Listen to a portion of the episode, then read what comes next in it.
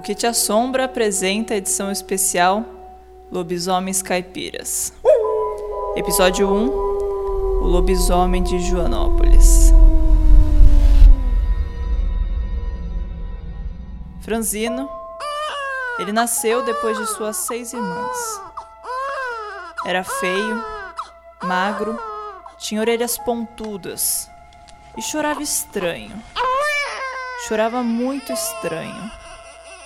Sua irmã mais velha se negou a batizá-lo, assim como quase todas as outras irmãs.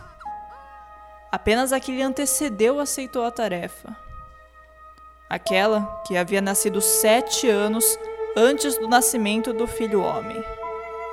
Sozinha, a menina seguiu pela mata na direção da capela de São João. No caminho, os pássaros voavam assustados, macacos chiavam e os porcos gritavam como se um grande predador se aproximasse.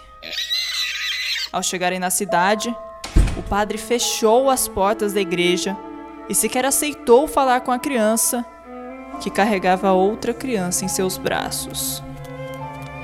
E por toda a vida, a sexta irmã foi a única que não rejeitou o sétimo menino.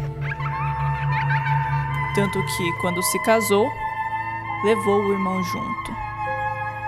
Passado algum tempo, o marido já não suportava a quase umbilical dependência do garoto para com sua esposa e culpava tal comportamento a dificuldade em terem filhos. Mas veio a gravidez. E tudo mudou definitivamente. Principalmente pelo nascimento do primeiro filho do casal ter ocorrido no mesmo dia em que o rejeitado menino completava 13 anos. Após sete dias, houve a primeira mudança de lua. Era então lua cheia. O garoto não voltou para casa depois do trabalho na roça. E com o passar das horas, o que era mero atraso se tornou aflição a mulher pediu ao seu marido que partisse em busca do irmão desaparecido. Na companhia de seus vizinhos, o homem seguiu na incerta busca, deixando em casa a esposa puérpera e seu rebento. Perto da meia-noite, a porta da casa range, anunciando sua abertura. O rangido convida a recente mãe a interromper a oração que fazia direcionada à segurança do irmão perdido. Ela chama o nome do marido sem resposta. Chama pelo irmão sem resposta. O sentido materno desperta, alertando-a que há algo estranho no ar. Ela segue em direção ao quarto do recém-nascido. E já na porta do quarto da criança, ela avista, no final do corredor, uma criatura agachada em quatro apoios.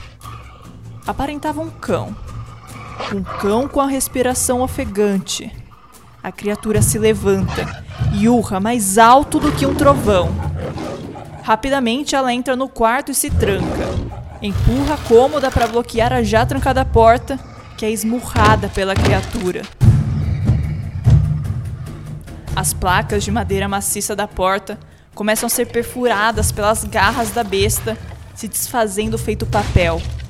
A mãe sabe que a possibilidade de fuga está na janela. Ela pula a janela e corre com sua criança nos braços, sabendo que aquela era a única chance de sobrevivência de ambos. Já a alguns metros da casa, ela escuta o barulho da porta cedendo e dos móveis sendo destruídos. A criatura percebe a fuga da mulher e pela mesma janela salta, perseguindo-os. Só lhes resta correr e gritar por ajuda, mas o animal é rápido e depois de alguns segundos já se encontra muito próximo à mãe. Ele a ataca com as garras dianteiras, mas a mulher muda a direção.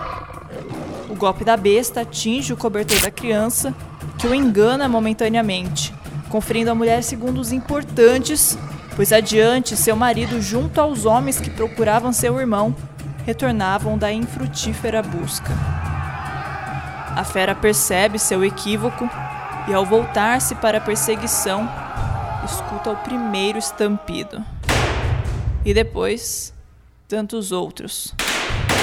O avanço do grupo de homens lhe impõe a derrota e ele foge para o mato.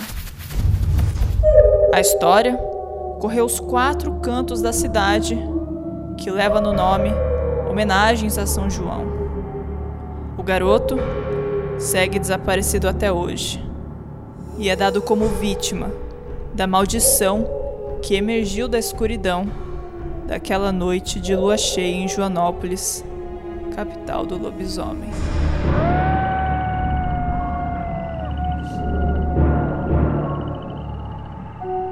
Você acaba de escutar o especial Lobisomens Caipiras do projeto O Que Te Assombra. Mas ainda não acabou.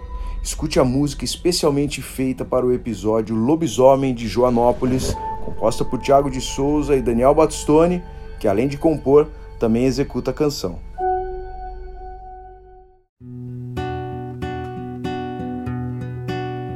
Em Joanópolis, lua cheia exibia e a sina se cumpria, respeitando a maldição. E aquele menino franzino seguia o destino que a noite lhe escreveu. Uivando, correndo, rosnando, aterrorizando a cidade, exposta à sua maldade, que só acalma ao raiar da manhã. Depois de sexta irmã, se nasce um filho homem. Todos sabem que ele vai ser lobisomem. Todos sabem que ele vai ser lobisomem.